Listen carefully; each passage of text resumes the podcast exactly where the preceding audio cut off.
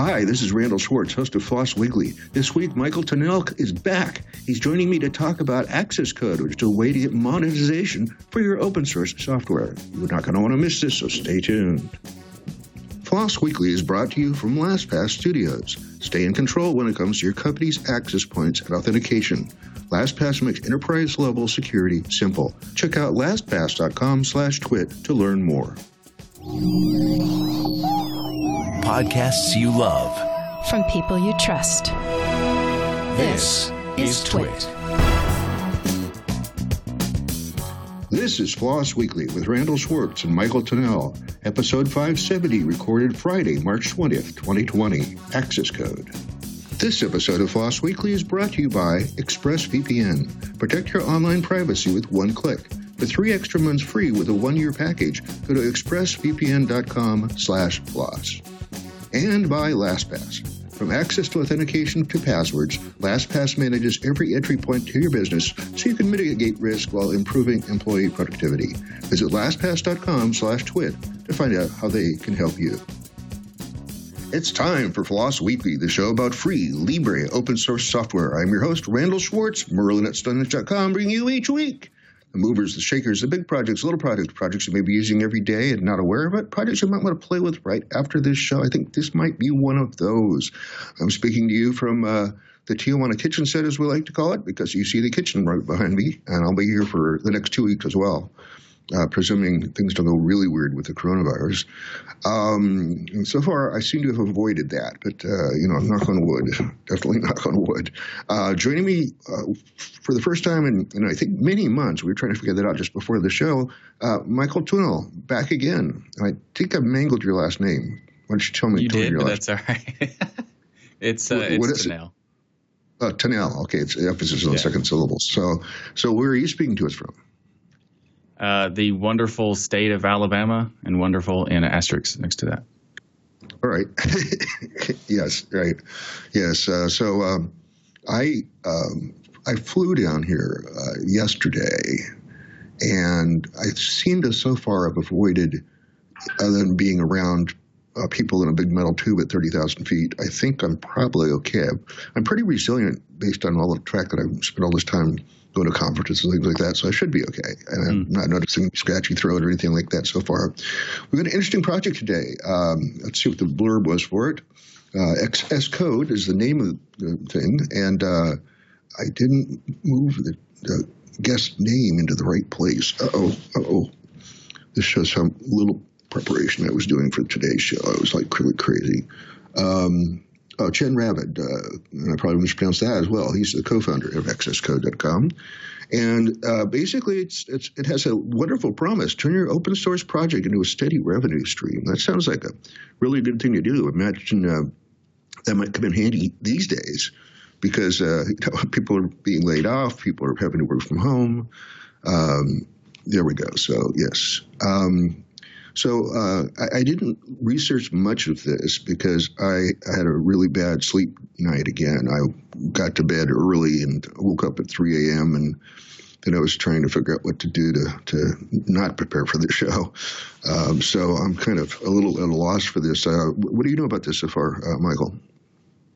Uh, I think it's. I, I looked into it a little bit. I, I think it's it's got a lot of potential. Like I'm I'm very interested in finding out more about it. I think this this concept is very important. I think that you know having open source's biggest issue is really the how do you monetize this thing? How do you make it sustainable? How do you continue to do it without having to worry about do you have enough time to spend to it in your spare time or can you actually devote more time to it? So I think there's a lot of potential for this kind of service.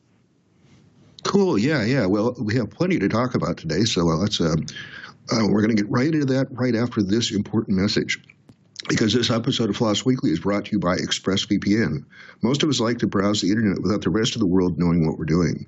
We all know about incognito windows and browsers, but did you know that even in incognito mode, your online activity can still be traced? Even if you clear your browsing history, your internet service provider can see every single website you've ever visited.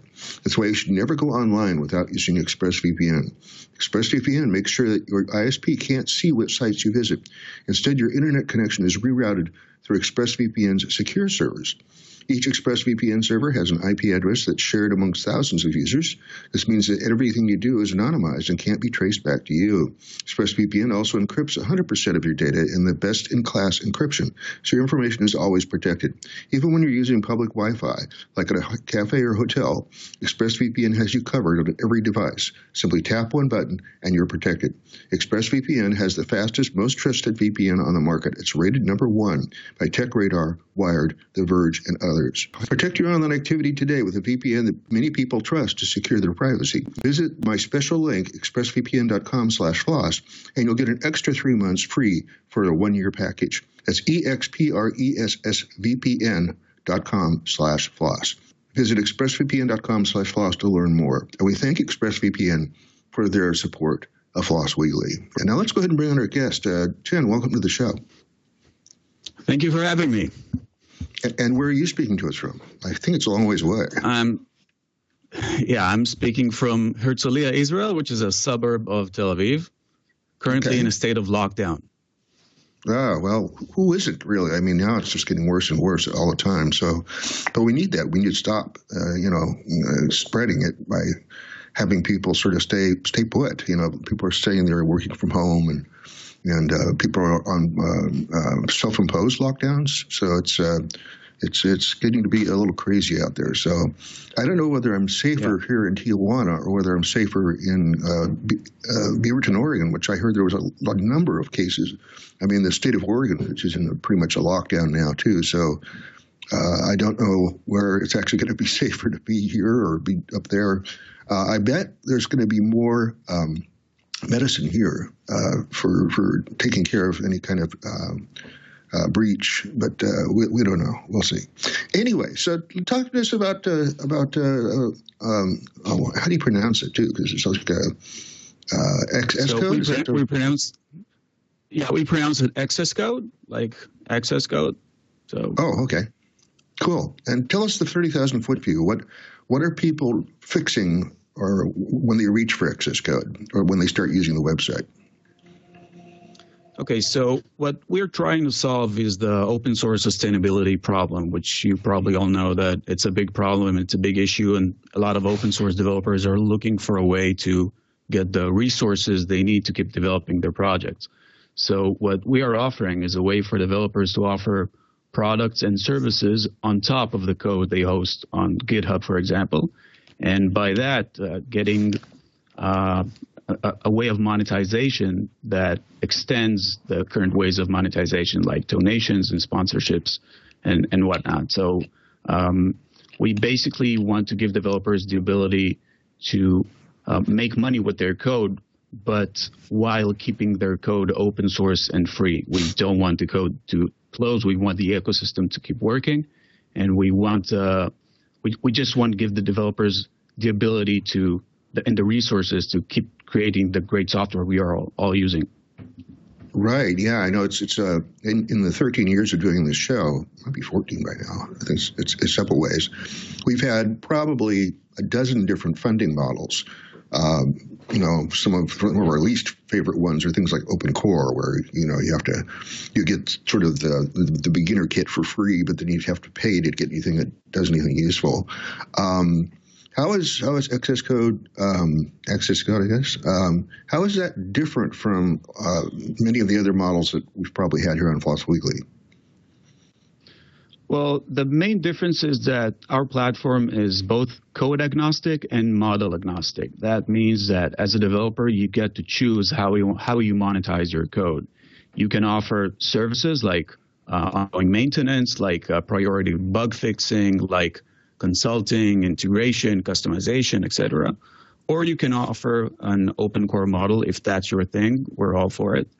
And another thing you can offer is paid licensing using a dual dual licensing model. So basically, we give the developers the flexibility uh, to offer what works for them. Each project is different. Projects are wide, very different from each other, and developers are different, and and also the companies who are willing to pay are different. So basically, we want to give developers a lot of flexibility in deciding from pricing to model to whatever they want, and and of course they can still work in tandem with other uh, um, other methods like accepting donations and, and, and the like. So basically, our, our goal is is is freedom, and not just in the sense of, of, of free software, but also freedom for the developers to to decide how they want to monetize.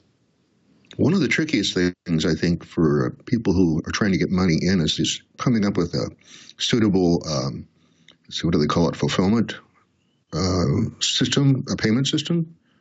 And how, have you solved that problem? So uh, when users are uh, when users sign up to our platform, we handle all the billing and invoicing for them. So uh, they don't need to incorporate as a company. Uh, we basically offer them proven business models that already exist today, like big companies like Red Hat and Redis and Mongo. They already have business models built on top of open source projects. And when a developer joins our, our platform, he, he selects the model he wants to work with. And we are the ones who are doing all the heavy lifting in terms of payment processing, subscription management, if the developer uh, wants to offer a subscription or uh, and not a one-time fee thing. And basically, we handle all the finances, and and that is mainly for uh, relieving developers from the the corporate nightmares we call them uh, attached to creating a business. And we want developers to focus on on writing great software and not handling you know all those annoying pesky taxes and fees and licensing and billing and etc. So the developer does not need to have anything. We we use Payoneer, which is an amazing uh, payout system to to give developers the revenue they are generating in the platform, and it's pretty easy for for them to to get started. Yeah, I was actually about to ask which uh, platform you use behind the scenes, but you said Payoneer, uh, and that's one of the interesting ones. Uh, how much do you think that it's uh, as far as like a headache comes with using this kind of service for you know like because they're going to have to do taxes in the terms of like income taxes how does that handle as far as like the ease of use for the developer getting started with this well that really depends on the developer because in terms of taxes for the, with the deduction of taxes for the developer we we do not handle any of that the, the developer needs to file his own taxes and we don't we don't actually manage taxes for the individual developer. That is done uh, in front of in front of the tax authorities in each in each country. We just do the mm-hmm. payout itself and the billing itself. Anything that is tax related, sure. we we can't really in- interfere. That makes sense. Um, I was just wondering in general if like you've had a policy like on that that, that specific things. I think a lot of developers would be you know would be interested in knowing that kind of policy. Uh, I'm also curious. You said that this this uh, system works on uh, GitHub, and did, does it work on any other things? Like for example, can you use this with GitLab? Not as of yet. We just launched the platform this December, so it's fairly new, and we we decided to go with GitHub because it's currently the largest. But we are working hard on adding support for GitLab and Bitbucket, and hopefully that would it's definitely in our roadmap, and, and hopefully within the next few months it'll be available as well. Okay, cool. Uh, I'm, I'm also curious about how you earlier you talked about the donation structure and how you offer new service, other business models and services and this stuff. So, how does this relate to something that's kind of in the uh, uh, not in the same realm, but sort of in doing like these uh, Patreon or sponsors campaigns where they have rewards they can sign up for? How do you have that kind of thing? Where what? How does this differ from that in terms of like what extra services and you know ease of use the developer has? So basically, when when it comes to donations platform, uh, donations are voluntary, and basically it's it's it's an all carrots no sticks approach, and just companies decide uh, how much they want to donate and when. And there's really no exchange of, of goods or services. It's it's just out of their uh, out of their own volition. And and we've actually investigated this thing and, and and tried to understand why and like why companies sponsor or donate to open source projects and and it's it, I know it's it's counterintuitive, but most companies, from what we from what we could gather, uh, most companies donate not from the research R and D uh, budget, but from the marketing budget because donations is good for marketing, and it's not necessarily hmm. because of, of a need. It's it's it's more for uh, from a marketing perspective, and and that's fine. And and it, it, anything that gets developers the resources they need, we're all for it. But the way we look at xs:code is is is not just waiting for someone to donate. It's by giving them actual value that companies can pay for and and creating a new open source economy because today open source it's it's it's a one way it's it's a one way street. Developers work hard, create amazing software. We're all using it. Software companies are using open source components in in commercial software. The average uh, big software project uses about from 300 to 1,000 open source components, and they rarely use they rarely pay for using them. So we want to give developers uh, a way to provide paid value to the, the companies who are using their code, and and by that generating revenue they can rely on, and, and not wait for for a company that might or might not donate and might or might not might not redonate or donate again next year. So uh, we want to give the power yeah. to the developers and, and and give them the ability to to decide and decide how much to, to charge, what to charge for. They want to give service, if they want to give license, totally up to them.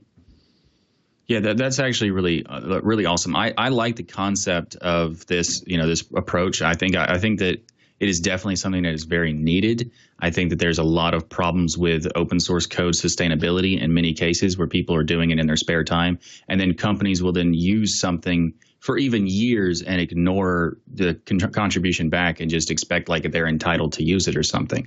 So it's it. I I. I think that you're you're right that there is a a big uh, gap in this this this situation because there's so much potential for open source company or open source projects to make money, uh, especially from companies that utilize it.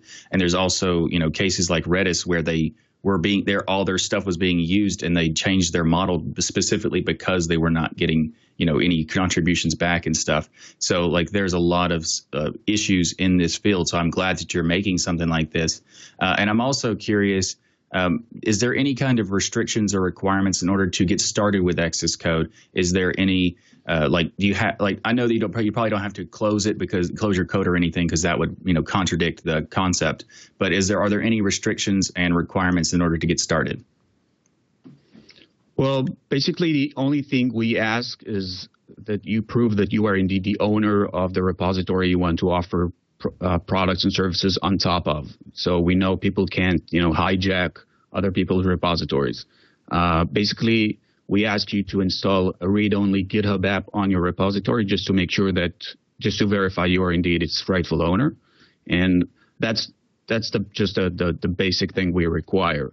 Um, once you start diving deeper into uh, the different models, there are certain limitations for services, there are almost no limitations, but um, there is one um, specific limitation if you are working with a dual licensing model. There are several legal implications of using uh, open source licenses are a bit complex, and uh, if you would want to offer a dual licensing model, you would need to comply with some of the restrictions. Uh, we have we have those on the website. I, I don't want to dive into the legalese right now, but um, you would need to be able to relicense your code if you want to offer it with a uh, with dual licensing model. That usually requires the consent of everybody that donated uh, code to your project before.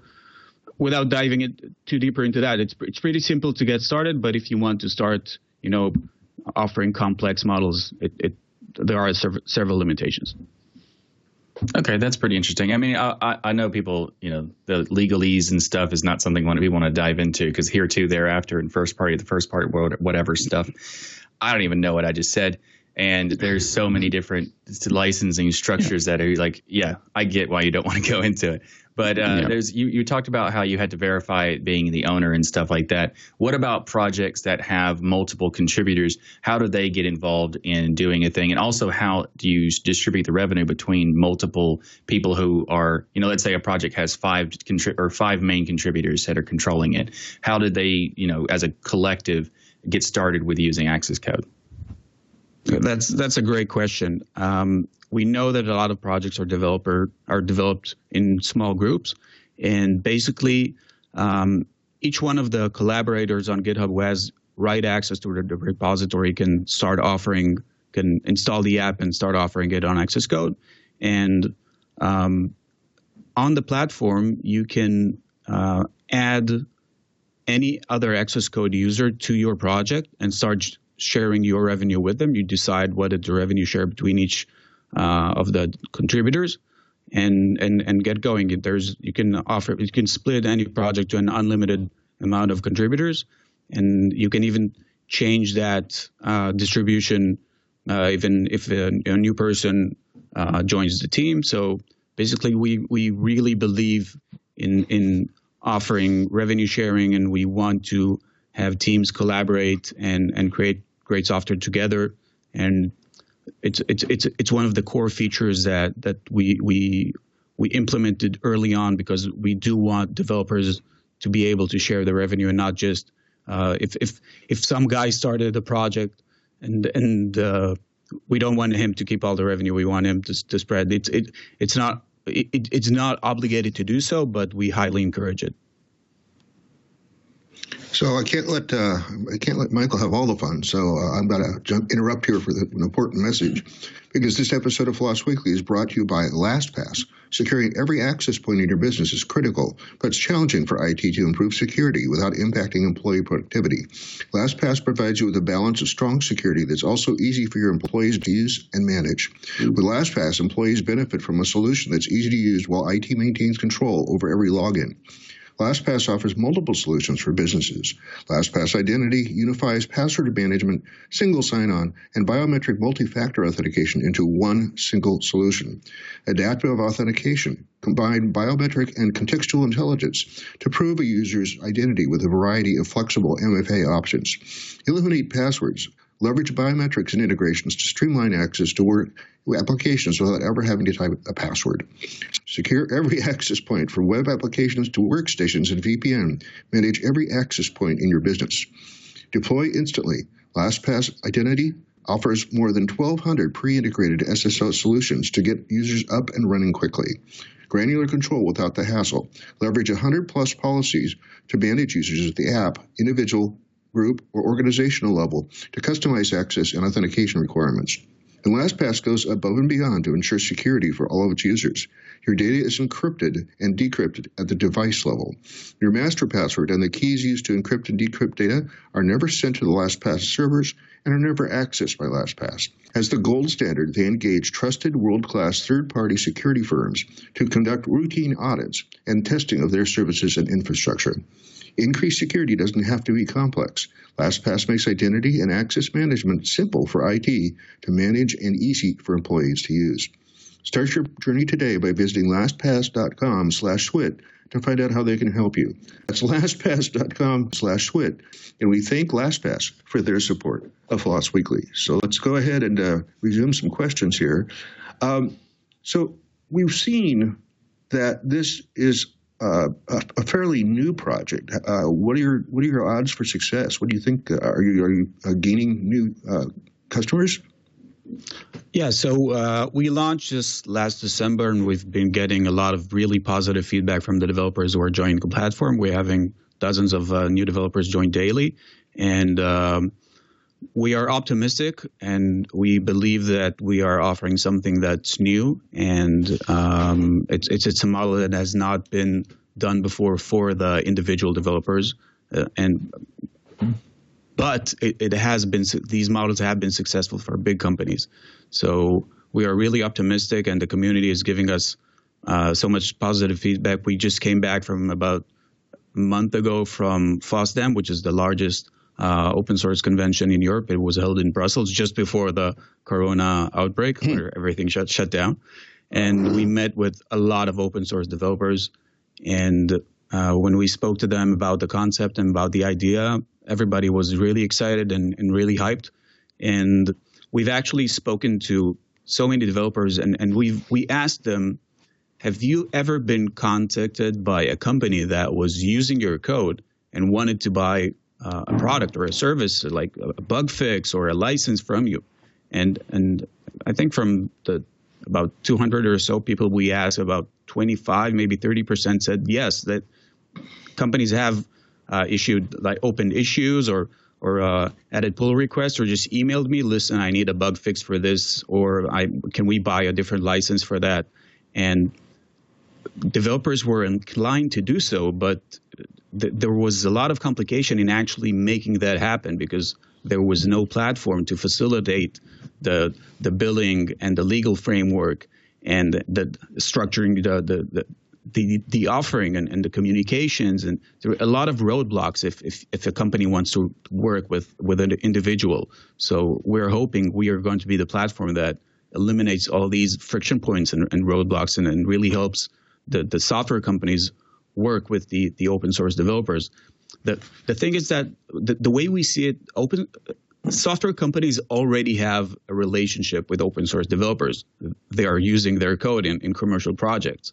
And, sure. and, and, the, com- the companies we've spoken to are very eager for a relationship with the developers behind the code they are using. And, it's, and so we are hoping to be the ones who actually make this happen and, and make uh, a two-sided relationship between the developers and the companies. We, we think it's, it's in the benefit of everyone. Cool. And so, how did this project get started? Uh, actually, it started. Uh, my co-founder Netanel, which is the CEO, and and I, uh, we in our previous venture, uh, we had a company that was dealing with uh, self-service video ads. It was a very complicated rendering technology on top of browsers, and we used a lot of open source components when we created our product. And we used to joke that open source is free but expensive because yes. we had a lot of problems with open source components, and the the, the code itself was free, but uh, but the management overhead as a software company of using it was sometimes amazing. And we started digging in, and we we found that almost 25% of code maintenance time goes to maintaining open source uh, components that your team didn't write. And when we tried reaching out to developers to get help with with their open source components it's not the components were not good but we had like you know edge cases and we needed integrations and customization and, and dig and start to dive into a big code base you don't really know is, is complicated. And when when when our last venture uh, was closed unfortunately we decided that we were going to tackle the biggest pain point we had which was open source components and, and, and getting support from the developers who actually create the components. And, and then that is when XS Code was born. Cool, cool. And uh, uh, how? What's the governance look like? Is it the, the, three of you sort of directing the flow of the company? Uh, right now, it's uh, me and Netanel, my co-founder, we are managing the, the team, and we're about 10 people working in different capacities from social media and marketing, development, et cetera, et cetera. And uh, basically, it's uh, just the two of us, and we are uh, investor backed, and uh, looking for uh, looking to get more traction and uh, really making a difference in the, in the open source in the open source world. What's the biggest thing that's missing right now? You mean in terms of, of, of product or the company? What do you mean? XS code. Well, I think the the biggest thing that is missing now is uh, awareness. We want to gain as much awareness from the software company side, not from the not just from the developer side. We want to make sure that companies know that they can now approach open source developers uh, behind the code they are using and and ask for for products and services and, and ask for support. And I think awareness is, is the biggest thing. And for any new startup, that's you know that's the traction and, and, and awareness is are the biggest challenges. And that's where we're that's what we're facing now, and we're fairly new. As I said, we just launched in December, and uh, uh, hopefully that that we'll start getting more and more traction. People would would would notice us, and uh, as, as you said at, at the beginning of the show, you know, it's it's now our difficult times for developers, and and and we really hope that uh, developers who need to stay home can you know start generating revenue and and and start making money with while sitting at home and creating the code they love. And if if we can do that, we we consider our mission accomplished. Cool, cool. And uh, Loquacious V2 in the uh, chat room asks our traditional joke question, which is, uh, when will blockchain be incorporated? Never.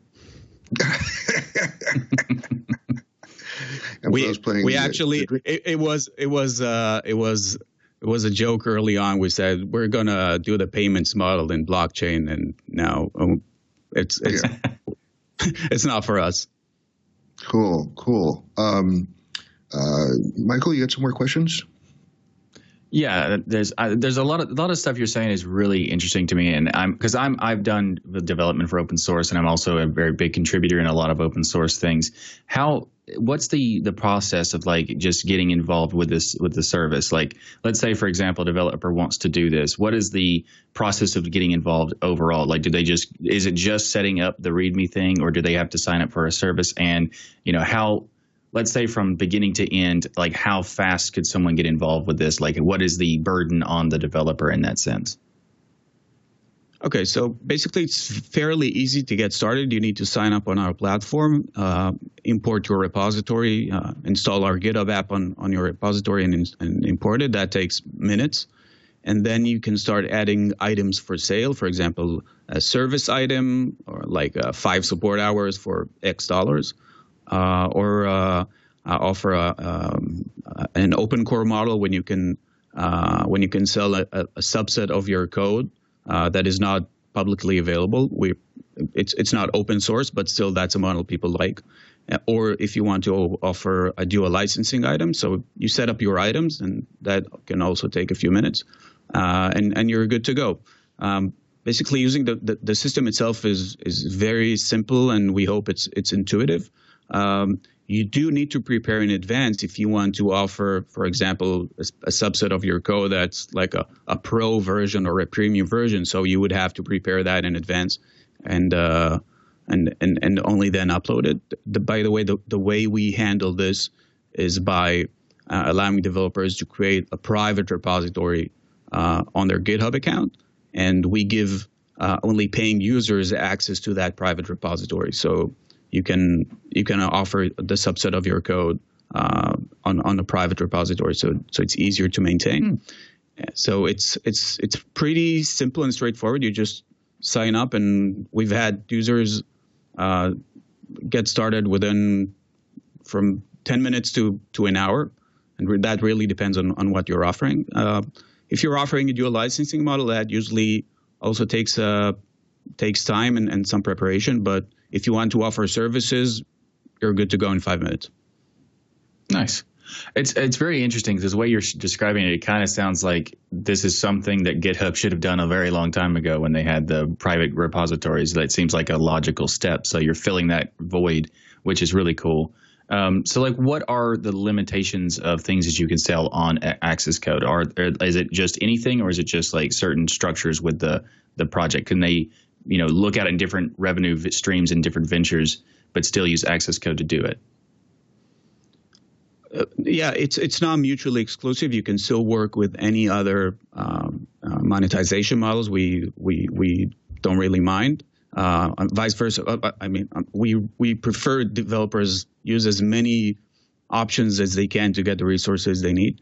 Um, basically there are no actual restrictions as long as you're offering something that is legal and you are capable of fulfilling. Um, if, if you can't off, if you can't, I don't know, provide a thousand hours of uh, monthly support, so please don't offer that because we would probably have a problem with that.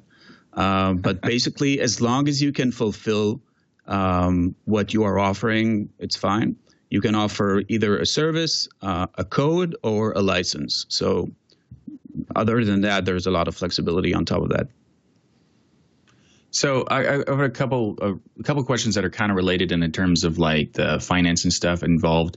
Uh, so first of all, uh, how much does it cost for a developer to get involved? Like, do uh, is it like is it like a monthly system or is it like a transactional system? It's a transactional system. Using xs:code is entirely free and uh, you keep 75% of the transactions you make. Uh, so you don't have to pay anything unless you're making money. That that's pretty much it. Nice.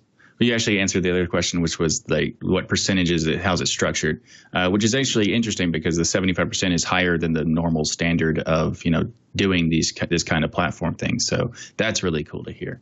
So when do you like what?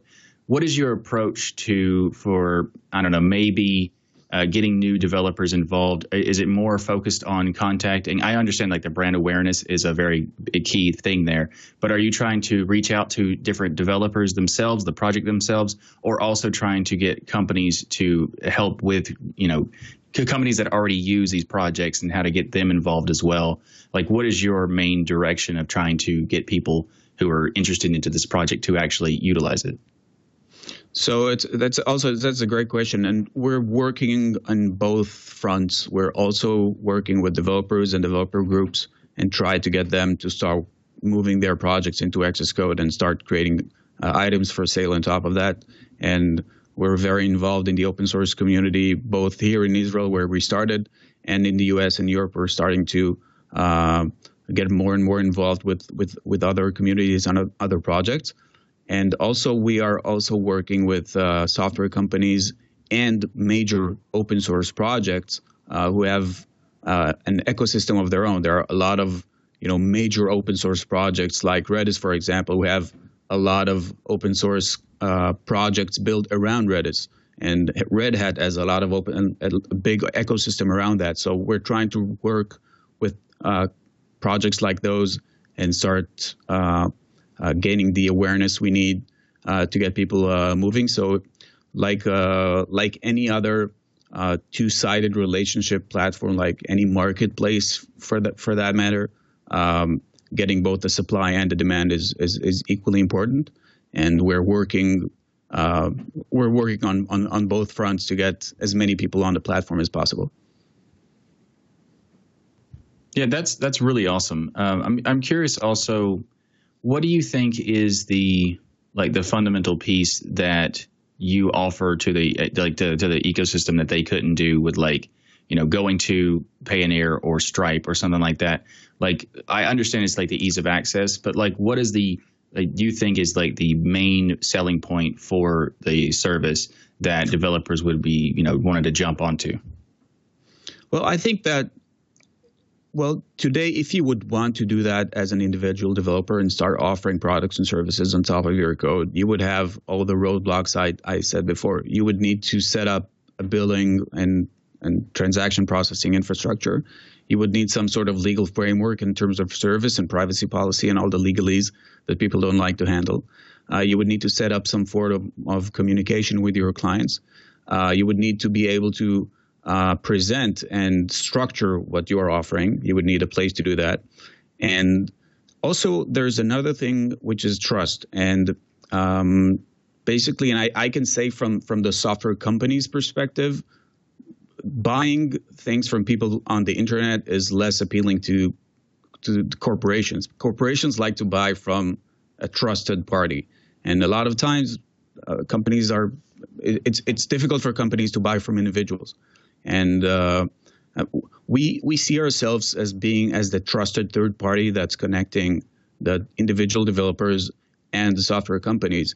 And we we not just offer the trust but we offer everything the developer needs to get started quickly instead of uh, you know handling a lot of moving parts. And i think f- first is, is the ease of uh, ease of use. The second is the trust. And and another thing is that even if you would set up a, a, a website with a store with the transaction processing and the billing and the Stripe and, and everything, you would still need traffic, and we bring the traffic. So that's that's also a key part.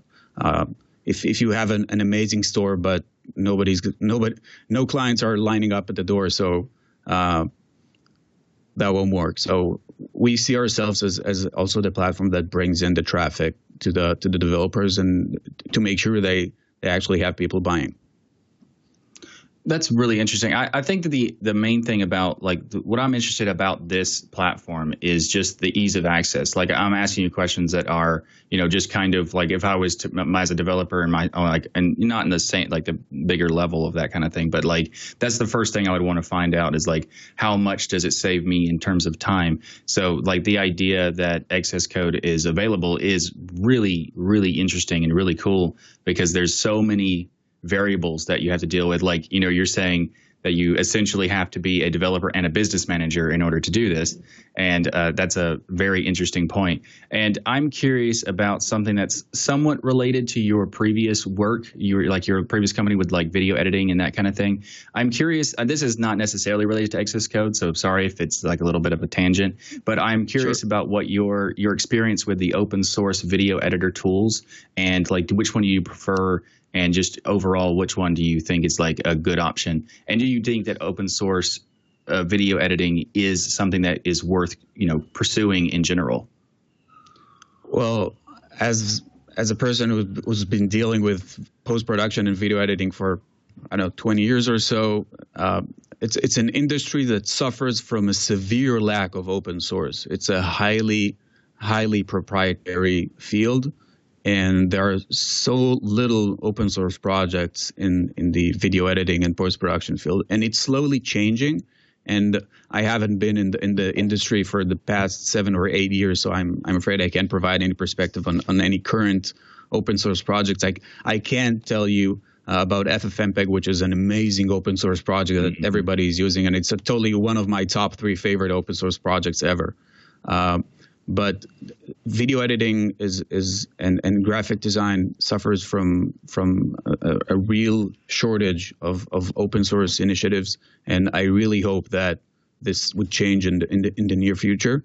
And if, if, if xs:code would be able to contribute to that that's amazing. And if, and if even if not um, I think there's uh, probably too much power held in in in a too small number of companies who are doing everything and I really yeah. hope to see, start seeing um, uh, video editing tools. There's, there, I think there's one exception, which is Blender, which is an amazing uh, 3D package and it's completely open source. But that's right. that's an exception. I I can't name any uh, decent video editing. Well, I don't want to say decent because maybe I maybe there's something I don't know. I don't know. I don't want to say that it's not decent. Um, I I can't say I'm familiar with any video editing tools that are you know widely used and are open source. Maybe right. I think in graphic design, maybe GIMP is is the exception. Um, but Not really. I really hope to see. I yeah.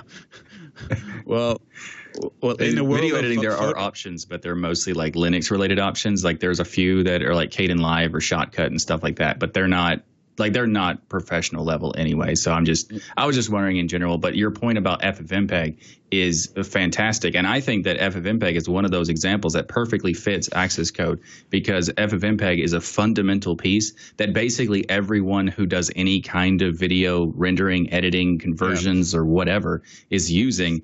And I don't think FFmpeg has a model other than like maybe donations and stuff like that because I think they have something with the S, the SPI people. But the, there's a lot of potential in stuff like that because there's so many projects like uh, you know that uh, the network time protocol, the you know FFmpeg. There's just things that are all in the back like the back burner and no one really ever sees them because they're just fundamental pieces of other software. So i think xs:code is a fantastic approach to be able to you know support those in like for example if you're already making software using those you could you, they could just sign up for xs:code and be able to implement a way of making money from that sense. So i think that's a really awesome idea.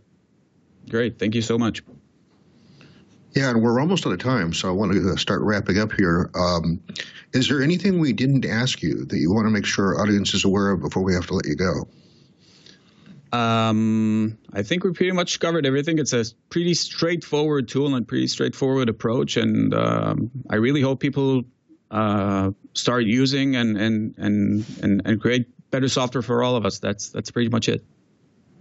Yeah, and Redcon Five in the uh, chat room also said and ImageMagick. so that's another one that uh, yeah uh, has a right. lot of tools, a lot of technology uh, all in there yeah. for yeah. All right, so um, um, and I have two final questions that I have to get, or else my audience gets mad at me. Uh, what's your favorite scripting language? Uh, I'm a JavaScript person. Okay, that'll work. And what's your favorite text editor? Uh, I'm Sublime person. Sublime. Okay, cool, cool. Yeah. Well, that's been good, great. Good choice. That's, good choice. We we could uh, we could probably go on for another hour or so. So maybe we'll have you back in about a year or so to kind of see have an update of what's actually happened with XS, code. Yeah, that'll be great. That'll be fun. Um, anyway, uh, Chen, thanks for coming on the show and talking to us about your new project. And uh, I wish you all the success you have. Thank you, Randal and Michael. It was great being here. Okay, great. Thanks. That was uh, uh, Chen. Uh, I scrolled it off again. Darn it. Uh, Chen Ride Reed. I think some of those. Ravid. Oh, there we go. Sorry, you're supposed to be gone by now. Uh, what, what do you think there, Michael? I mean, I'm super ex- interested in this. I think that there's so much potential in this pr- kind of, uh, you know, this this pro- this. There's a problem that is just massive in terms of open source, like because basically open source has taken over in terms of enterprise and server and all kinds of stuff. It's just it's now becoming like a staple where big companies are looking into open source first in many ways, but there's there's still this big gap of while yes, big companies might be using it, you're not benefiting the, that project anyway. And like yeah. there's examples where you know giant companies like Amazon were not helping out the things that they were using, and there's and Google in some cases weren't doing that either. And there's a lot of there's a lot of gap in this uh, this situation, and I think that there someone coming in and making a platform that uh, makes it possible for developers to get started in a quick and easy approach without having to worry about all the different business management and stuff involved. I think that's a fantastic idea, and I wish them all the best in this. Absolutely, absolutely, and, and, it's funny because you know back when we started with open source software, we said how do you, how do you give away something for free and make money at it? And now we have so many different models to choose from that it's almost uh, almost insane. You know, it, it's, we need a, a, comparison chart that shows all all the different models and and downsides and upsides to each of those. Uh, maybe yeah. maybe I can get something on the uh, on the FLOSS Weekly um, uh, wiki page or something. Anyway, um, so uh, we're almost out of time, as I said. So I have nothing else to contribute to that particular conversation. Let me scroll down to upcoming guests. Scroll, scroll, scroll. I got to scroll the other way to get there. Next week, we've got F-Droid coming on. It's an installable catalog of free and open source software applications for the Android platform. The client makes it easy to, install, to browse, install, and keep track of updates on your device. Hydra, uh, they were rescheduled because of uh, because of items. Uh, it's a framework for elegantly configuring complex applications. Uh, PIMCore creates frictionless, personalized customer experiences on top of your master data across all channels and touchpoints in real time. That one's going to be a good one for buzzword bingo, I think. Uh, XCP-ng, which is a turnkey open source hypervisor. That sounds like fun. Contractor, not actual contractor, but a contractor is a builder of anything and is targeted to be used as a generic API to create, destroy, manipulate your resources, no matter what or where they are. This enables you to focus on what you want to make and not have to worry about the details difference in deployments. And rescheduled because of spam. My my email going out is getting trapped about once every three times in, in the spam filters now. So I have to send out a little short message that says, I'm going to send out another message and it's going to be this long. And if it's uh, if it's uh, um, if, if, you don't get the second message within a few minutes, then uh, email me back and we'll find another way to get it to you. Or look in your spam folder. That's really the, the right solution for that. Um, so NetData was rescheduled because of that, because I they didn't hear from me at all. They thought, oh, are we still on the show? Yeah, you were, but uh, not now. That's when we did that news show, the, the little quick quickie news that, that um, um, um Oh, now I'm, I'm blanking on everybody's name. It's because I didn't get enough sleep. It's got to be it. Uh, you can go to the uh, homepage for this show, twit.tv slash floss. And if you have other suggestions, please tell the project leader or community coordinator to email me. Uh, we have a live stream at 9.30 a.m. Pacific time, normally Wednesdays, but we get preempted on Wednesday, on Friday. We got preempted to Friday. That's what's, and it's on at live at twit.tv. You can uh, talk to us there. Uh, you can follow us at, at Floss Weekly on Twitter. You can follow me at, at merlyn on Twitter. And you can join us at the forum twit.community. There's a special um, thread there, special channel, I think it is. It's specifically for Floss Weekly. And almost immediately after the show gets uh, put up, uh, the, the little article gets made there so we can uh, discuss things here. Uh, I have a big plug today. I, um, I, uh, I was working for ZipRecruiter until three days ago and they laid off all of their contractors. Uh, this is all related to the coronavirus stuff. So I am now desperately. I was supposed to work for another um, two months on the current contract, so I'm I'm cut off of about a month and a half of income. And uh, I'm desperately looking for new work. I would prefer to be in Perl because I'm, I'm an expert in that, but I, I, can, I actually have a lot of flexibility. And uh, I would prefer to be in the SoCal area.